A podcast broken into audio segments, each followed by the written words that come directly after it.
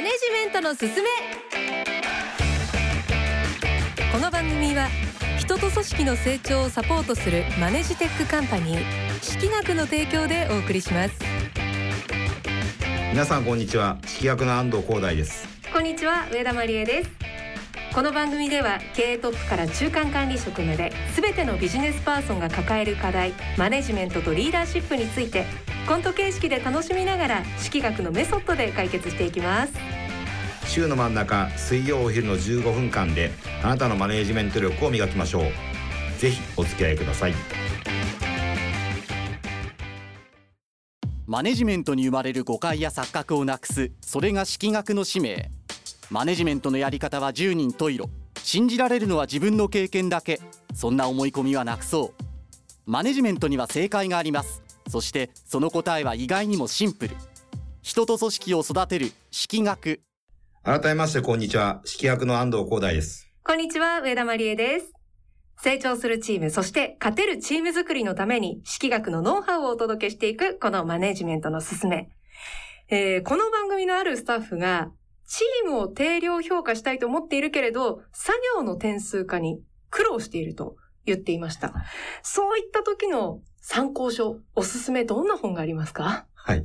まあ、あの、私がこの3月に出させていただいた数値化の鬼っていう本がありますんで、はい。あの、それをぜひ一度読んでいただければと思います。なんでちょっと笑ったんですか？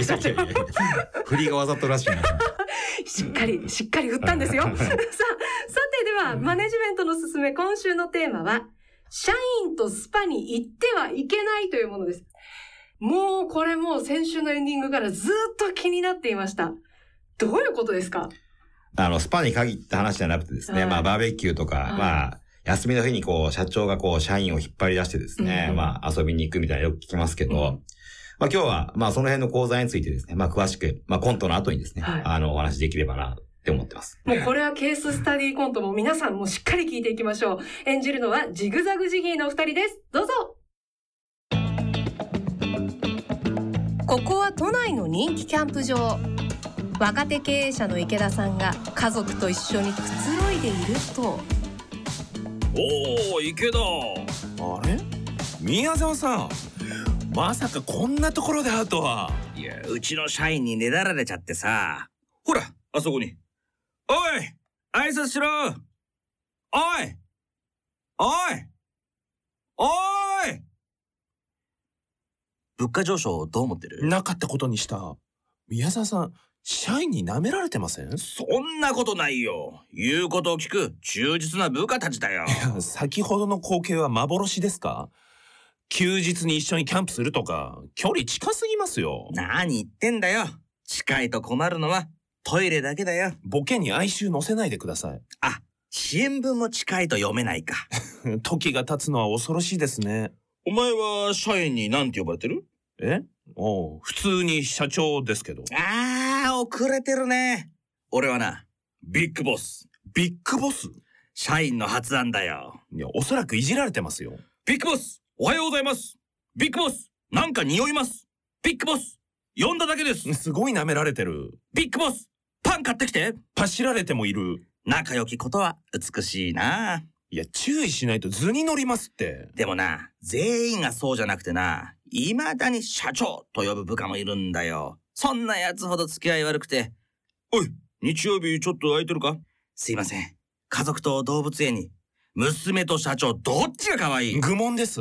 千ゼロで娘です。全く自分勝手で困るよ。ちょっと仕事ができるからって。営業成績トップがなんだよ。それが一番大事ですよね。仕事を覚える暇があったら流行りの店でも覚えとけって。評価基準がバカになってる。どうしたんですか宮沢さん。僕と一緒に働いてた時は、脇目も振らずに働きまくって、仕事の鬼って言われてましたよね。上司の誘いもほとんど断って。ああ、そんな時代もあったな。あの頃は俺も若かったからそれが正解と信じてたんだ。でも独立して会社を起こして、ようやく気づいたことがあるんだ。それって一体、断られるのめちゃくちゃ寂しい。聞くんじゃなかった？いや、大きい会社にいるとさ、今回断ってもまあまた次回があるって思うじゃない。社長になるとそうはいかない。そもそも誘える駒が少ない。そう考えたらすごい怖くてさ、とにかく仲良くなろうと思って結果としてのビッグボスだよ。もう、仕事の鬼が聞いて呆れますよ。突き放さないで、嫌わないで。情緒不安定ですか？やめてください。そんなことばかり続けてたら、いずれ会社が崩壊しますよ。いいですか？取り返しがつかなくなる前に。わかってるよ。わかってるけどさ。あ、ごめん。部下からの電話だ。え？なんだって？わかった待ってろごめん。ちょっとすぐに出ないと。言ってるそばから緊急事態。フットサルのメンバー足りないんだって。待ってろ愛する我らが部下たちよああ、絶対社長って呼ばし続けよ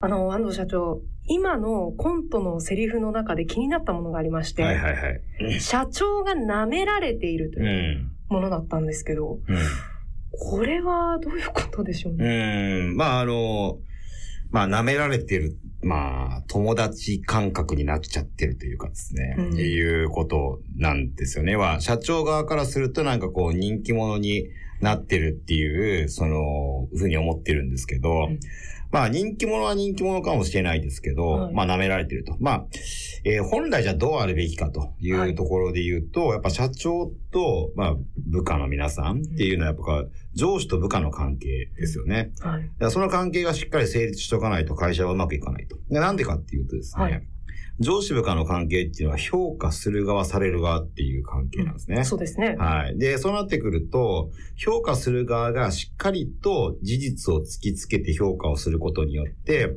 部下は自分が足りないところを認識して、そしてその足りないところを埋めるべ、埋めなきゃいけない状況になるわけなので、はい。その成長ができると。うんうんで、その成長が積み重なることによって会社は勝てるわけですね。うんでも、その、舐められてる状態だとですね、はいその社長が何か指摘をしても、それをこう、あの、自分足りないことだと認識しすることから逃げることが可能だということになっちゃうので、まずいということですね。でもなんか一見、そのね、プライベートも含めて仲がいいと、あの、コミュニケーションもまた違った形で取れて、あの、会社にとってもいい風が吹くんじゃないかな、なんていうふうにも思っちゃうんですけど。まあでもその、逆にその友達関係みたいになってしまった時に、何が足りないんだっていうのを厳しくも指摘できなくなってしまいますし、逆に受け入れる側もですね、うんその友達から言われてることを聞く聞かない。それを聞く聞かないを選択できちゃうわけですね。うん要はその、友達から指摘されたことって、はい。その指摘を聞くか聞かないかって、その、こっち側に選択肢あるじゃないですか。まあ、そうですね。うんまあ、受け止めるのか、まあ、右から左へ流すのか。うん、そうそう。それは別に友達関係なんでいいわけなんですけど、はいその社長と部下っていうのはそういう関係になっちゃうと非常にまずいということですね。そっか、はいそしたら社員コントロールできなくなっちゃいますね。そう、まあコントロールですね。まあコントロールできなくなっちゃいますね。はい。うんうんコントロールって言うとちょっとね、あの、言い方があれかもしれないですけど、うんその会社の勝利に向けてのコントロールができなくなってしまうっていうことだと思いますね。それはチームが崩れちゃうから良くないですね。そうですね。あの、社長がやっぱこう、獲得しなきゃいけないっていうのは市場の評価うんうんうん。ということになるわけなんで、うん市場の評価をたくさん獲得できることによって、うん会社は糧を得て、そしてこう従業員を養うことができるわけなんですけど、はい。それをこう、あの市場の評価ではなくて、自分の人気とかっていうところを部下から取りに行ってしまうと、結果的に会社はこう、あの市場から評価を得れなくなって、うん。糧を得れなくなって、結果的にこう働く皆さんにとって不幸な方向になってしまうと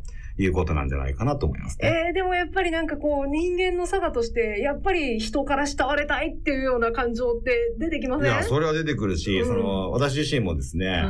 あの、前職でもこう、部下を持ってやってたんですけど、はい。その時はこう、そういう仕組みが分かってなかったんで、それはすごい楽しかったですね。うんでもやっぱ人間的欲求を満たす場ではないので、会社は。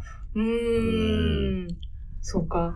働いて、まあお金をもらって、自分も生活をしていって。そうですね。まあさっきも言ったように、その、なんで社長なのかっていうところで言うと、別に、社員の皆さんより偉かったり、能力が高いわけではなくて、うん。その役割を担っているわけですから。うん。その役割を果たすことを優先しなきゃいけなくて、うん。まあ人間的にこう人気者になることっていうのを優先してしまってはですね、うん。まあその役割を果たせなくなってしまうっていうことかなと思いますね。でも、もちろん、チーム、会社は、まあ、仲がいいに越したことはないわけじゃないですか。はいはいはい。ってなると、やっぱりそのなんか、仲良くなるためにとか、結束力を高めるために飲みに行こうとか、そうやってバーベキュー行こうとか、まあ、スパに行こうとか、そういうことになりません？なんか仲良くなるたびにみんなでちょっと遊びに行こうかみたいな。えっとですね、まあ、例えば僕、早稲田大学ラグビー部だったんですけど、はい早稲田大学ラグビー部って仲良くなるためのうんイベントって一個もないんですよ。でも、こう、日々日本一を目指して一緒に練習をして苦楽を共にすると結果仲良くなるんですよね。だからまあそういう状態を目指すべきで、会社も別に仲良くするためのイベントは必要なくて、その会社の目標達成に向けて、みんながこう、切磋琢磨していった結果、仲良くなるっていう状況を目指すべきだなというふうに思いますね。